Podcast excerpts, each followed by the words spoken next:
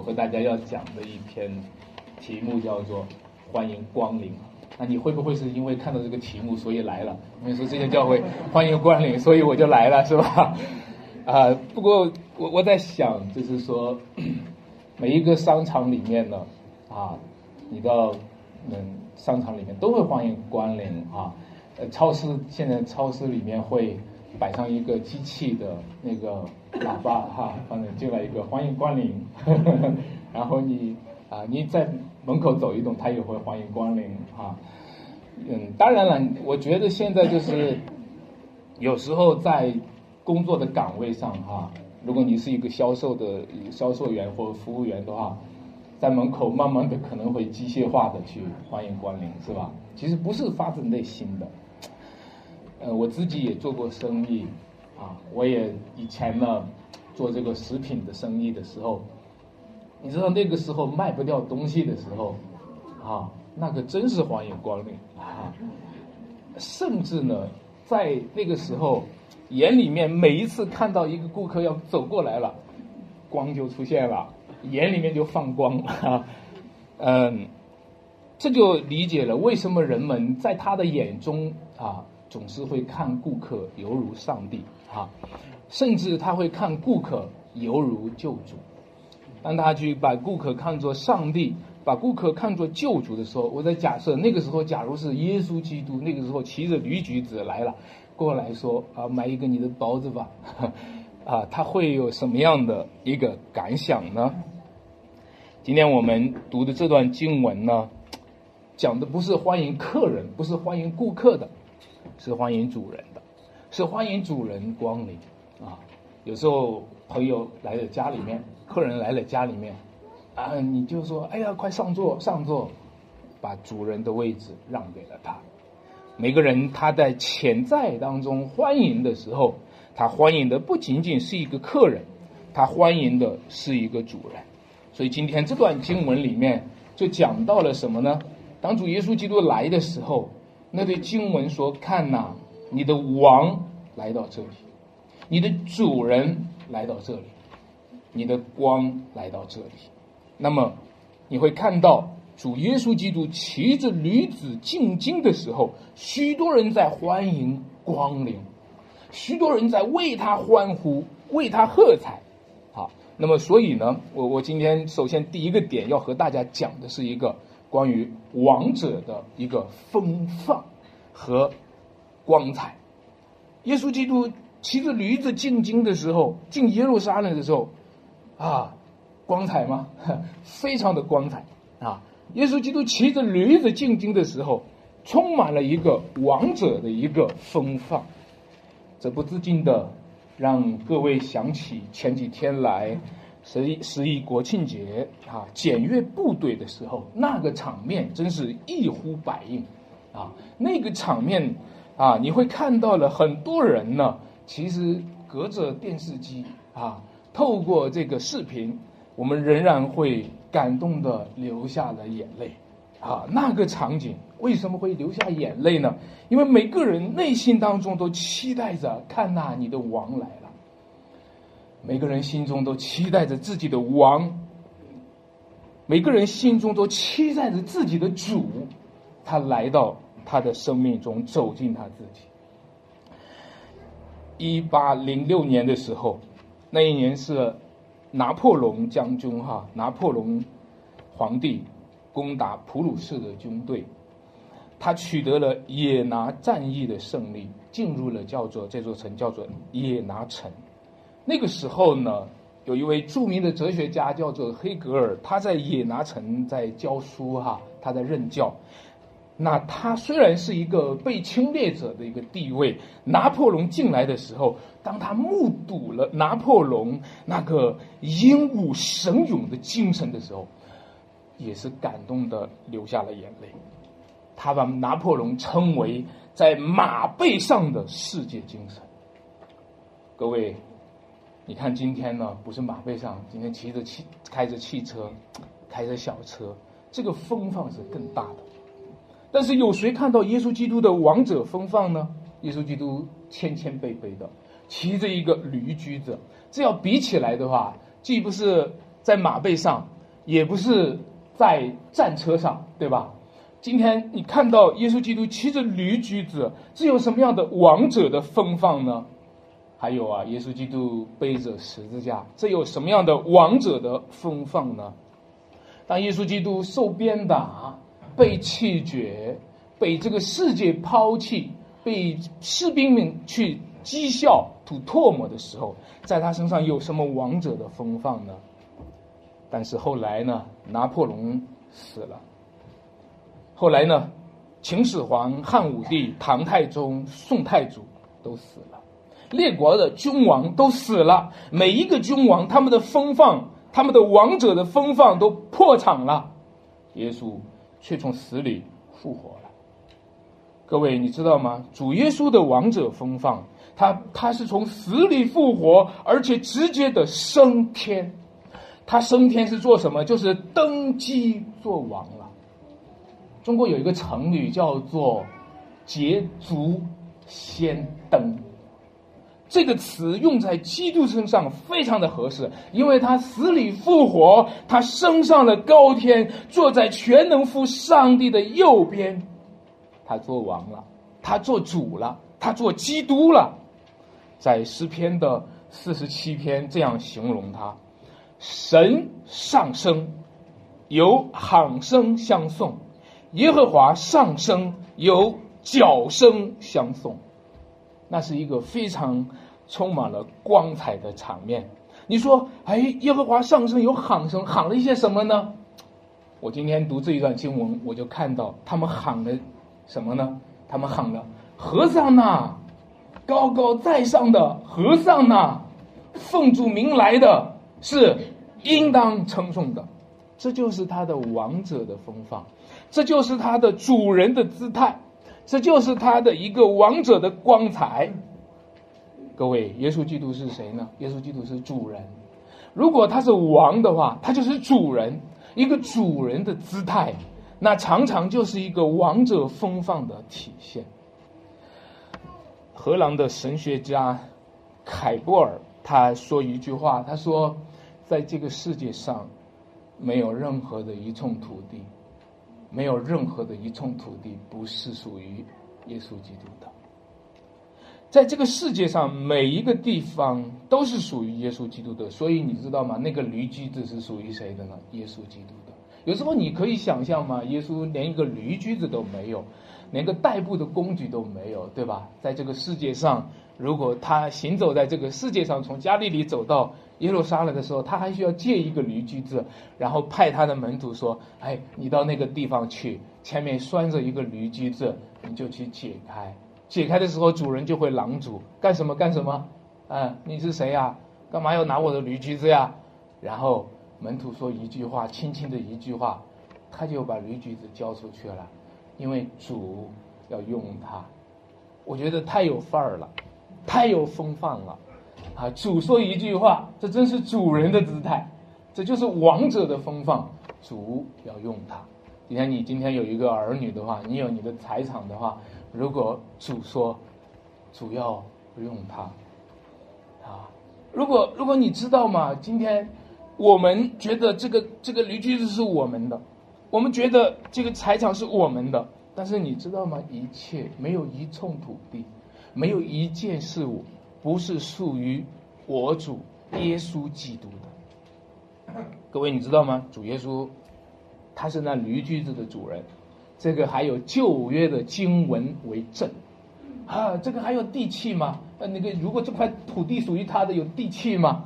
啊，如果如果这个财产属于他的，有有那个有那个牌照吗？啊，有那个户口吗？啊，有给他上户了吗？有的旧约经文上有证据。在撒加利亚书就有这样的证据，看呐，你的王来了，是温柔的，又骑着驴，就是骑着驴驹子，你知道吗？这个牌照，这个上的户口，早已在旧约撒加利亚书十一章给你预言了，所以那主人就交出去了。果然，你拿的牌照比我还大，我以为从小就是我的，其实我早就准备了这个驴驹子。归向他真正的主人。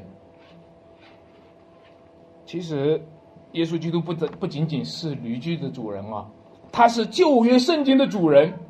这一节经文可以这么解释吗？这一节经文就能够成为，就能够说明这个驴驹子是属于他的吗？你怎么可以这么解经呢？我告诉大家，耶稣是解释圣经的主人，耶稣耶稣是旧约圣经的主人，耶稣是先知书的主人，耶稣是圣经的主人。所以耶稣就批评那些犹太人、那些法利赛人，你们天天查考圣经，以为那种有永生，但是却不肯到我这里来。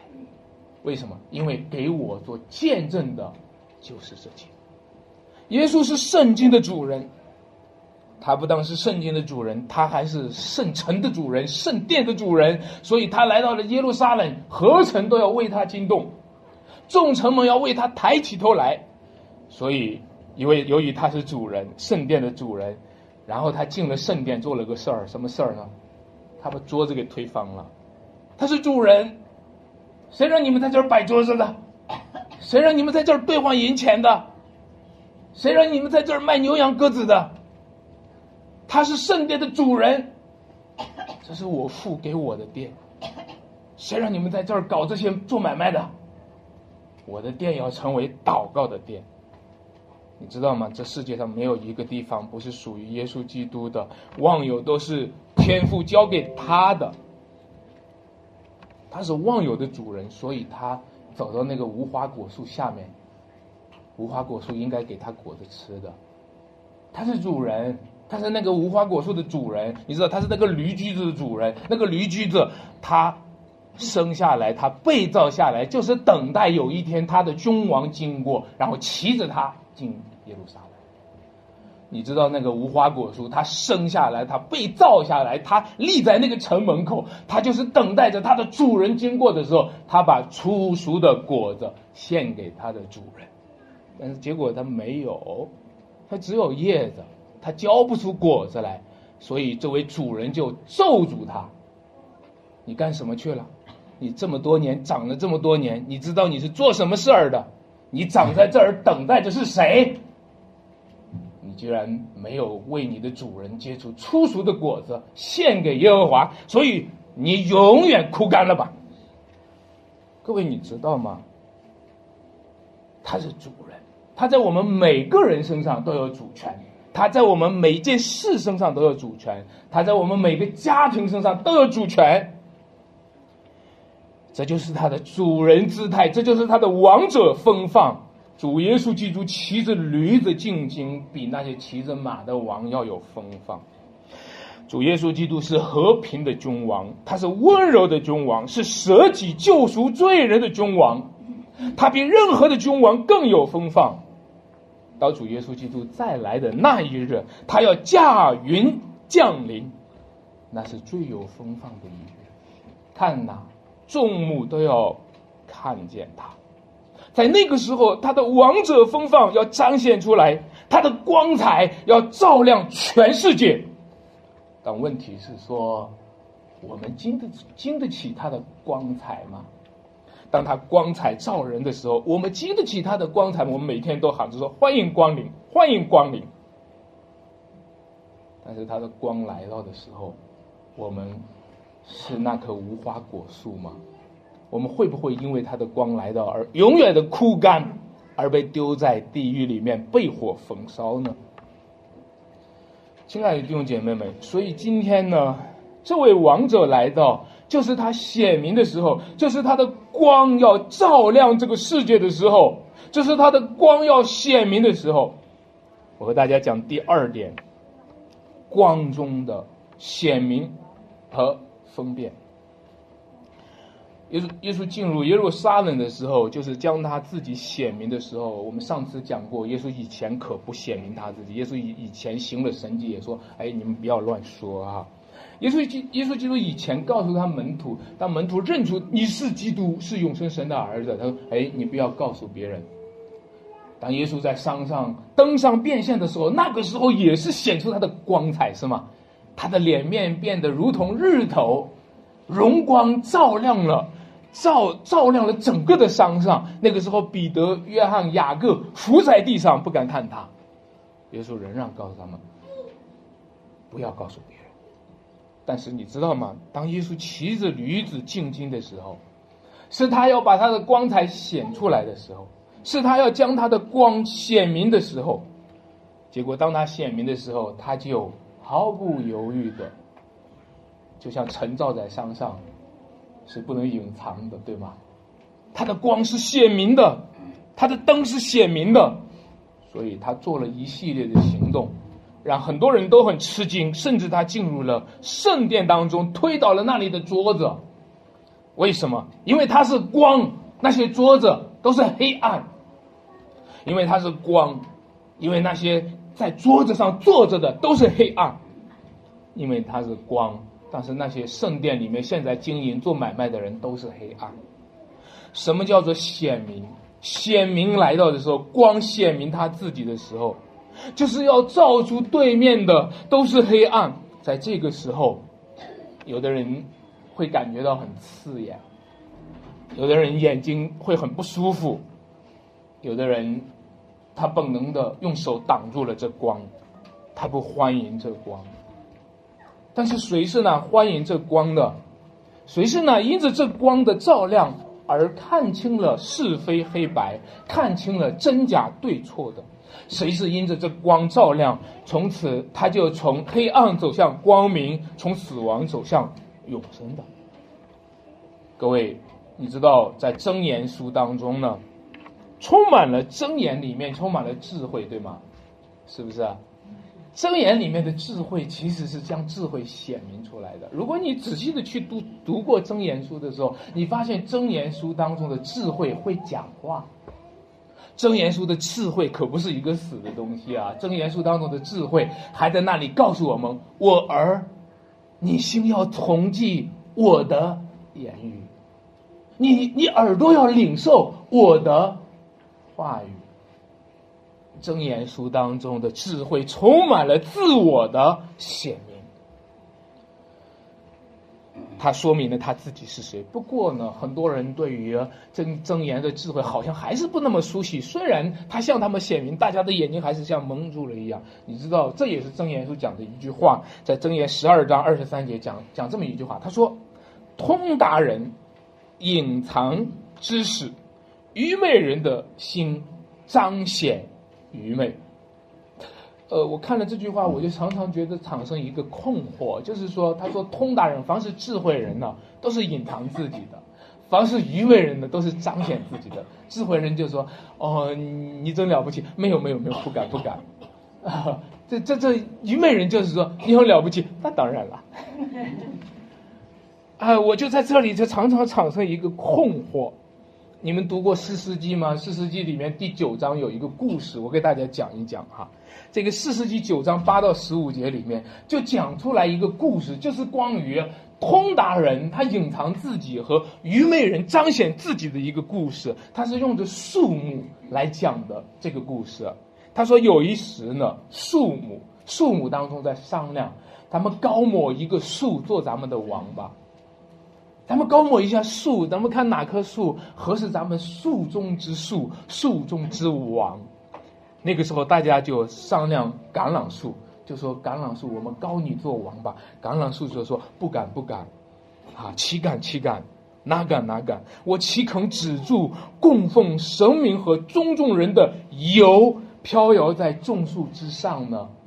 我是一个橄榄树，我的任务就是要接触橄榄油，把这个橄榄油奉献给神，奉献给人，让神也能够喜悦我，让人也能够喜悦我。我不过是仆人，我不敢当王，我不敢做主，不敢不敢。然后大家就跟无花果树说：“请你来给我。”做我们的王吧，无花果说：“哦，不敢，我岂肯止住所结甜美的果子飘摇在众树之上吗？”后来他们就对葡萄树说：“请你来做我们的王。”葡萄树说：“我岂肯止住使神明和人喜乐的新酒飘摇在众树之上吗？”大家看了一下，这些好树都没有了，然后就转过来对荆棘树说了：“请你来做我们的王吧。”金吉树就说：“那当然，你们若诚诚实实的高我为王，就要投在我的营下，不然的话，愿火从荆棘里面出来，烧灭黎巴嫩的香柏树。”各位，你看到吗？所有的谦卑人，所有的通达人都不敢，只有荆棘树他敢。你们来投靠我吧，你们老老实实的听我的话，我来做你们的王。要不然，我每天我荆棘树可能有火出来烧灭你们。我这我读到这里，我有很大的困惑。我觉得这个整全世界都陷入了这个困境。你们看到吗？在这个世界上，你真的想要找到你的领导人，找到你的王，你真的想要找到你的主人的时候，你发现你很难找到，是不是？你想找到你的王，想要找到你的主人的时候，你开始对着无花果树，你对着葡萄树，对着橄榄树的时候，他们都说我们不敢。但是你发现有一个敢做你的王的时候，我就是你的王。那个王居然是个愚昧的荆棘树和纪律，对吧？各位，这是一个世界的困境。什么时候能够走出这个困境呢？什么时候智慧会自显为是？什么时候智慧要显明自己？今天你看到这段经文里面，智慧在显明自己。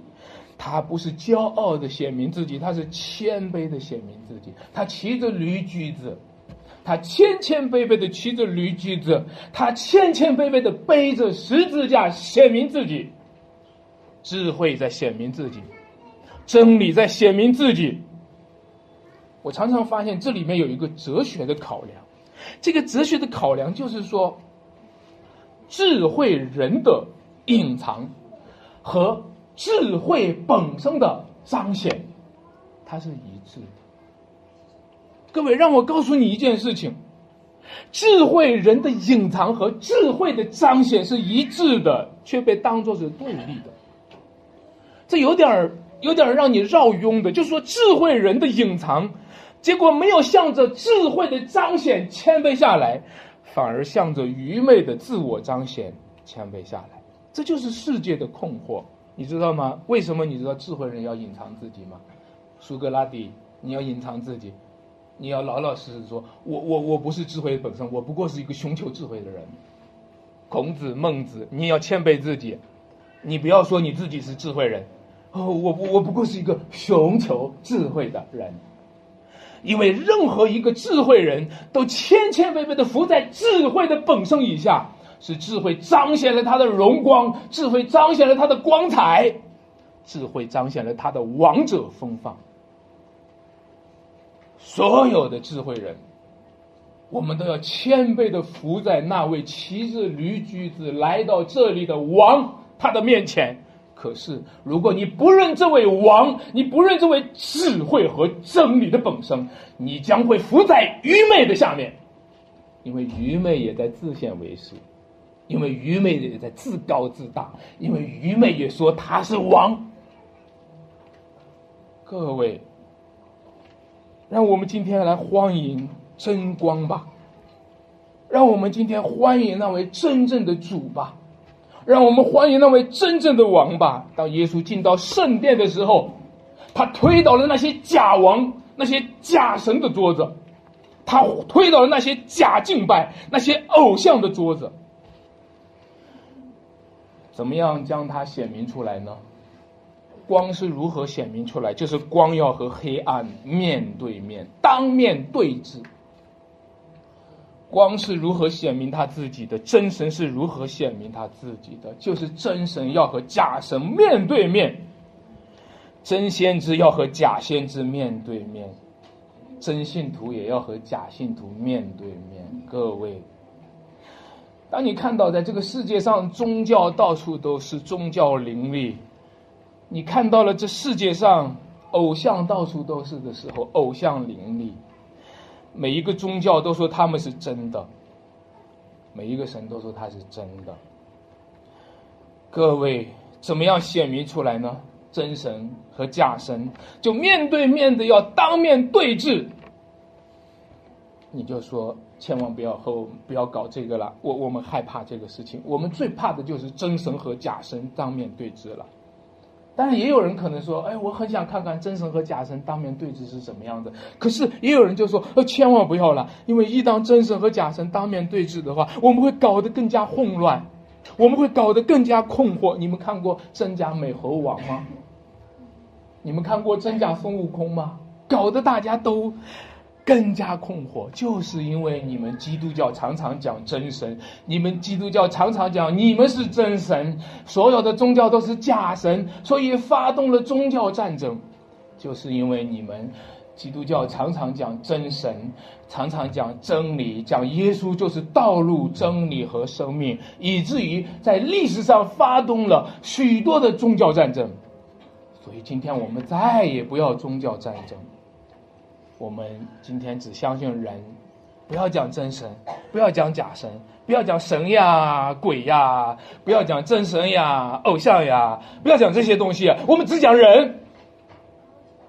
这就是人文时代，对吗？这就是人文主义，这就是这时代，对吗？这就是今天把人树为偶像的时代。你的意思是说人就是真神？你的意思就是说人就是真理？你的意思就是说，罪人、有罪的人、有限的人、堕落的人、败坏的人、自私的人、骄傲的人，那些愚昧的人，他们就是真理，是吗？亲爱的弟兄姐妹们，各位，让我们来看，如果你是在假神当中寻找真神和假神，你就会越来越困惑。举取这个。也是假神，举起那个也是假神，我们在这两个假神当中评一评哪个是真神吧。好，我告诉你，你的结果就是更加困惑。但是那位绝对的真实来到了，那位真光来到了，在那个时候，他要和一切的偶像对峙的时候，让我告诉你一个事情，连吃奶的和婴孩都能看出来。所以那些吃奶的和婴孩就在圣殿中喊出来：“和尚呐，关于大卫的子孙，连婴孩都能看得出来。”如果你在假神当中，他本来就是假神，你一直在找这些假神当中哪个是真神，咱们在筷子里面拔旗杆吧。好，那你就拔吧，你就越拔越迷惑。但是那位真神来到了。神的儿子来到了，基督来到了，他就让我们一目了然。从此以后，我们的眼睛就被打开，我们就分辨得出来什么叫是非黑白。圣殿和贼窝，你能看得出来吗？这边是圣殿，这边是贼窝。我想问大家，这个是一目了然的，还是浑浑噩噩的？你告诉我。一目了然的，对吧？这边是圣殿，这边是贼窝，连小孩子也能够发现它不一样，连婴孩，连吃奶的口中也能够发现它是不一样的。也可以说，和尚呐，归于大卫的子孙。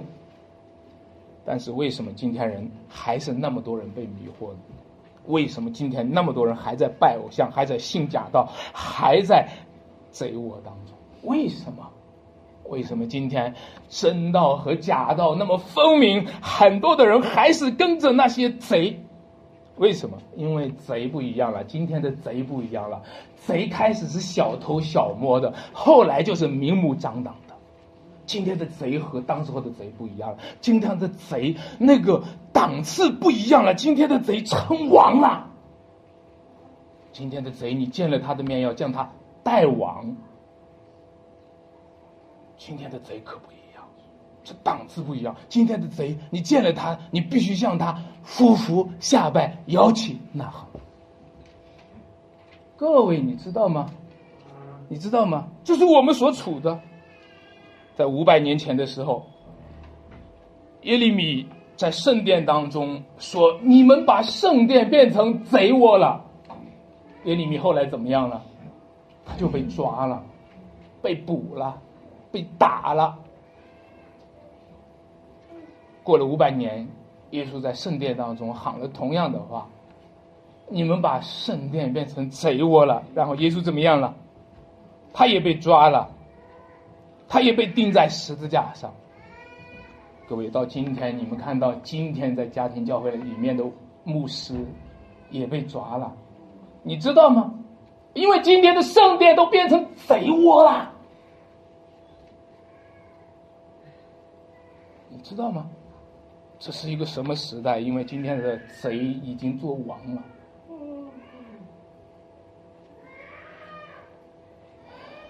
所以，我我知道今天大家很多人都告诉我说，你们不要在讲道的时候提那位坐在牢里面的牧师。我知道很多人都告诉我，也也许他们不好不方便，但是他们有这个意思，不要提那位牢里面的牧师。今天我们在圣殿里面不能够公开宣讲宣讲主的圣道。我们在圣殿里面不能够公开宣讲主的十字架。我们在圣殿里面，我们作为基督徒的定义是什么呢？我们不是和那位救主的十字架葬在一起吗？我们作为基督徒的定义是什么？我们不是和我们的救主耶稣基督同死同活，与那众先知、与那众圣徒站在同一行列，宁愿和耶稣这位真光做囚犯，不要和那些假光做贼、做强盗。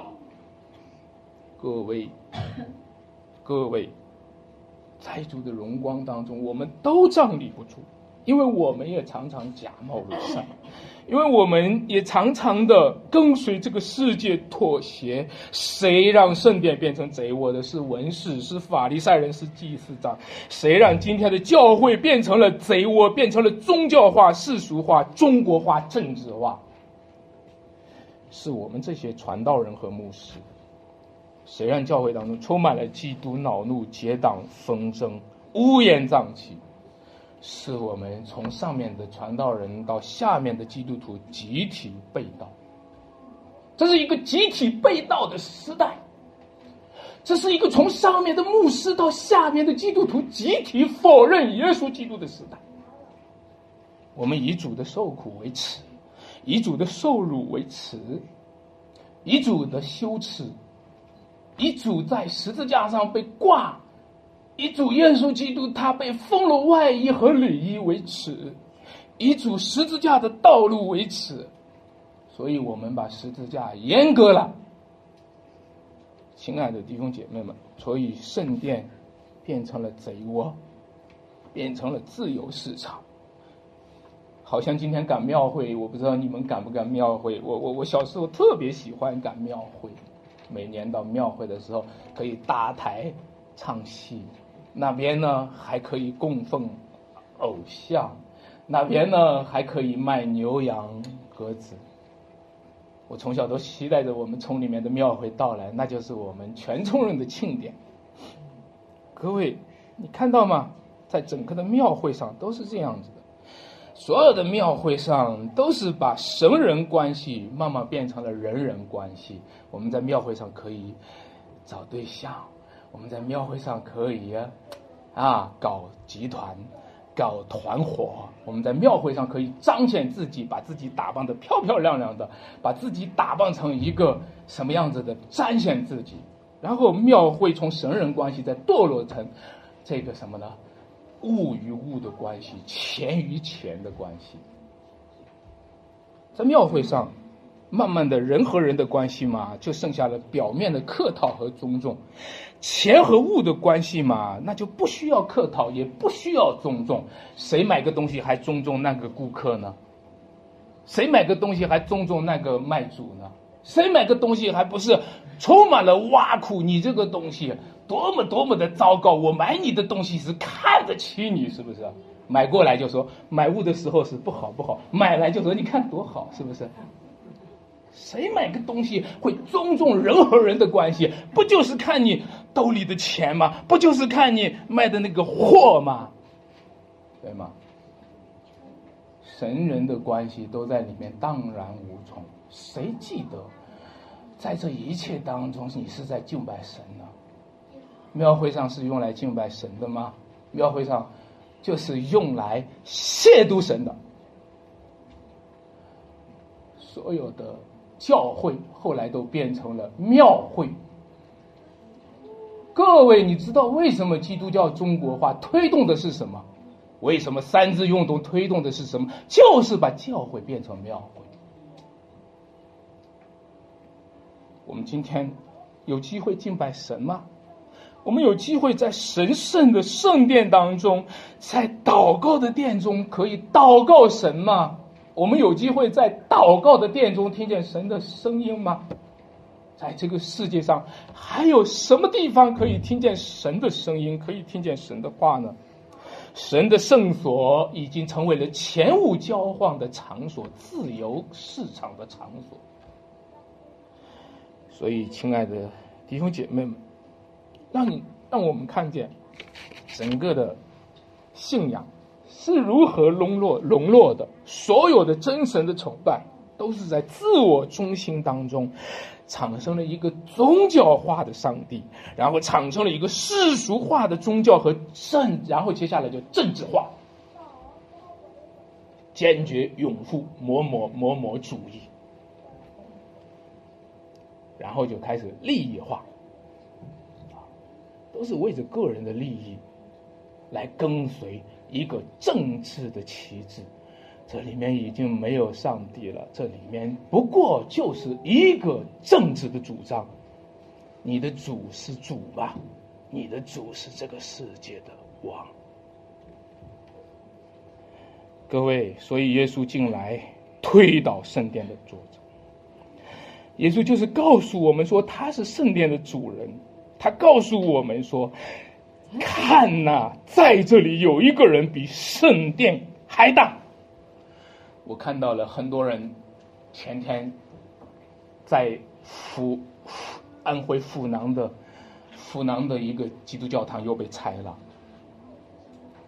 因为这个世界上的政权告诉你们说，看呐，有一个政权比圣殿还大，谁是那真正的王？谁可以告诉你？看呐，这里有一个人比圣殿还大。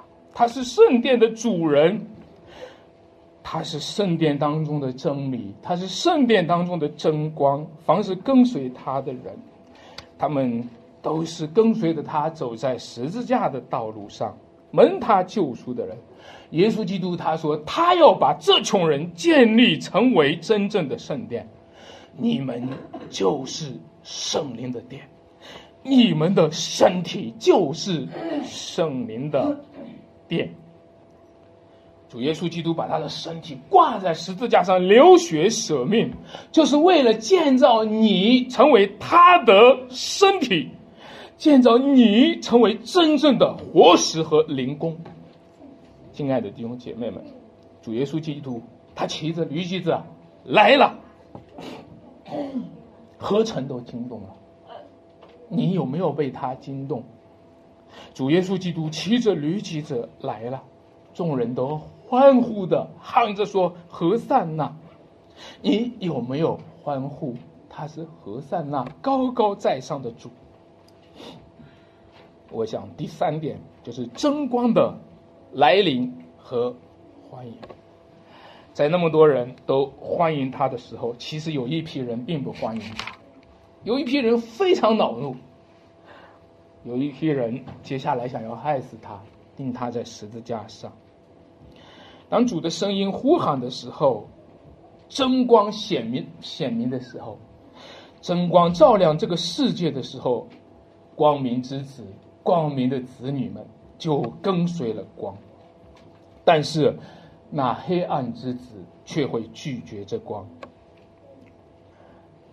我知道今天我们给小朋友们唱歌的时候，都想着唱一个小兔子乖乖，把门儿开开，我要进来。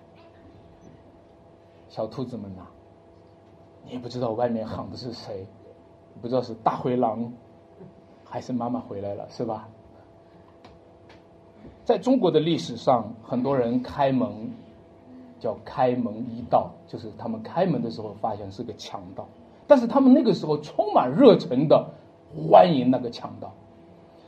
明朝的时候，有一个歌叫《闯王》，李自成被称作李闯王，他们写着：杀牛羊，备酒酱，开了城门迎闯王，闯王来了不纳粮。当然，后来就开门迎接了闯王。历史历代的君王都是这么开门欢迎的，对不对？都是开门欢迎他们进来了，他们不会纳粮是吧？会不会纳粮？还会纳妃子呢，还会纳三宫六院呢。后来呢，北京城就开门迎接了李闯王，但是没想到呢，镇守边关的吴三桂开了国门，开了山海关，迎接了东北进来的清朝的军队。每朝每代都迎接了，迎接了他们心目中的王。后来他们发现是强盗。每朝每代，我们都在等候一个王。那将要来的是你吗？我们都以为是基督来了。啊，你说，安传道别讲这个了，一讲这个，中国的老百姓蛮可怜的，不得不开。你不开的话，他们进来的话就会屠城，全部都会杀掉。那让我跟你说一件事情：如果你不开门迎迎接那个强盗。那个强盗如果进来就会屠城的话，我告诉你一件事情：你不开门迎接基督，你不开门迎接那位万世之王，你不开门迎接那位万主之主，你将会面对何等的愤怒？你知道吗？你知道吗？那些不迎接基督的人，他们将要被他的国审判。你知道吗？那些不迎接耶稣基督的人，他们将要被丢在地狱的烈火当中。你知道吗？耶稣基督是王，耶稣基督是主，不是一代人的王，是万世之王，是万主之主。教会里有没有基督徒像那个无花果树一样？我我不知道无花果树立在那里也是表示了迎接，半迎接半不迎接，有叶子迎接你，但不拿果子迎接。我不知道教会当中的基督徒是不是就是带着这种哦主啊，好吧，那我就迎接你。我准备了一大堆的叶子来迎接你，但不拿果子迎接主。在教会当中有多少的基督徒，今天他们其实。和耶稣的合拍只是表面的合拍，其实他们更加的和那些不喜欢耶稣的人合拍，其实他们更加的和那些不欢迎耶稣的人合拍。你今天到教会，到教会来的时候，你可能是等着大家来欢迎你，是不是？你今天到教会的时候，其实，我我我我我我我以前到教会的时候，我我以前是在教会做传道人的时候。我差不多都是最后才进来，你知道为什么吗？一般大人物都是最后才来。呃，我当然，我我想每每个人都难免有有自己的软弱，我我都理解，是吧？但是你知道吗？我们的心里面为什么我们刻意的要往后拖一拖时间？因为因为心里面还是隐藏着这个，对吧？还是隐藏着这个的，各位，你在这个主日的时候，尤其在这个十一假期的时候，你都忙着迎接这个七十周年的到来，你都忙着迎接着一个政权的到来，没有空迎接我们的主耶稣骑着驴驹子的到来，是吗？我不知道。我不知道今天主给我们机会吗？我求主不要不要开口咒诅我们说哦，以后不要结果子了。我想求主怜悯我们，让我们可以结果子，迎接那位该迎接的。谁是我们的主，我们就迎接谁；谁是我们的拯救，我们就迎接谁。谁为了拯救我们，被这个世界拒绝在门外，我们今天就应该开门迎接他。谁是这个世界上的真光，我们就应该对他说欢迎光临。谁是这个世界的真光，我们就应该说热烈欢迎。谁是这个世界的真光，我们就该他对他说高高在上的和善呐，奉主名来的是应当称颂的。谁是那位大卫的子孙？谁是那位大卫的主？谁接管了大卫的国度，执掌了大卫的王权？谁胜过了罪恶？谁胜过了私权？谁从死里复活，升上了高天做王？谁将来要再来，要驾云降临？然后我们就对他呼喊，摇旗呐喊，在天上有和平，在至高之处有荣光。所以众臣们呐，抬起头来吧，永久的门户啊，把你的头抬起，那荣耀的王。将要进来，荣耀的王是谁呢？万军之耶和华就是他的名字，他是荣耀的王。如果葵花向着太阳，那么每一个被造的生命，每一个被救赎的生命，都应该等待这位造物主、救赎主和审判的主、荣耀的君王再来。当他再来的时候，日头都要变色，月亮都要变色，星星都要变色。我们不过是一个草木，对吧？我们不过是一个人。趁着他骑着驴驹子的时候就迎接他，趁着他背着十字架的时候就迎接他，趁着他复活了、升天了、做王的时候就迎接他。因为等到他荣耀降临的那日才迎接他，已经太晚了，已经太晚了。那个时候。众目要看见他，但是地上的望族却因他而哭。哎，亲爱的弟兄姐妹，你今天是不是在对你的顾客每天都说欢迎光临啊？今天是不是对你的领导？而且领导要视察了，快快打扫打扫卫生啊！欢迎光临。如果这样的话，让我提醒你，千万不要陈词滥调。把欢迎光临给用尽了。等到那位大光来到的时候，真光来到的时候，你忽然发现你没什么拿出来欢迎的，都欢迎给你领导了。主耶稣基督有一天要再来。主耶稣基督今天已经升上了高天，这个教会在一起敬拜主的时候，就是教会预先的进进入了那个日子。亲爱的弟兄姐妹们。愿我们每一个人预先进入了那日，然后等到那日来到的时候，我们已经做好准备。我们一起在主面前来祷告。我们的神，我们的主，耶稣基督，三位一体的神，我们该怎么样的去来形容和描述你的伟大和你的奇妙？你的救赎呢？当你临到这个世界的时候，其实，主啊，我们这卑贱的人，呃，我们充满了慌张，我们发现我们惊慌失措啊，我们不知道该怎么面对你。我们像亚当，我们的祖先一样，喊着说：“我听见你的声音就害怕。”主啊，请你除掉我们心中的惧怕，使我们归向你，因为你已经替我们钉了十字架，你已经为我们做了救赎，我们可以在基督里与神和好。我们在基督里，我们靠着基督的救赎和流血和舍命，也可以称为神的儿女。主啊，你既然已经赦免了我们，就让我们带着感恩的心，我们进到你的圣洁的宝座面前，夫妇敬拜你。在你来的那日，我们和你和你一同作王。感谢赞美主，求你与这件教会同在，求你与熊城教会每一位肢体同在，求你用你的圣灵圣道，用你的话语刚强坚固来方壮，来更新，来改变我们，来收纳我们，来重生我们，使我们成为你名下的百姓。听我们祷告，这样祷告，奉主耶稣基督得胜的名求，阿门。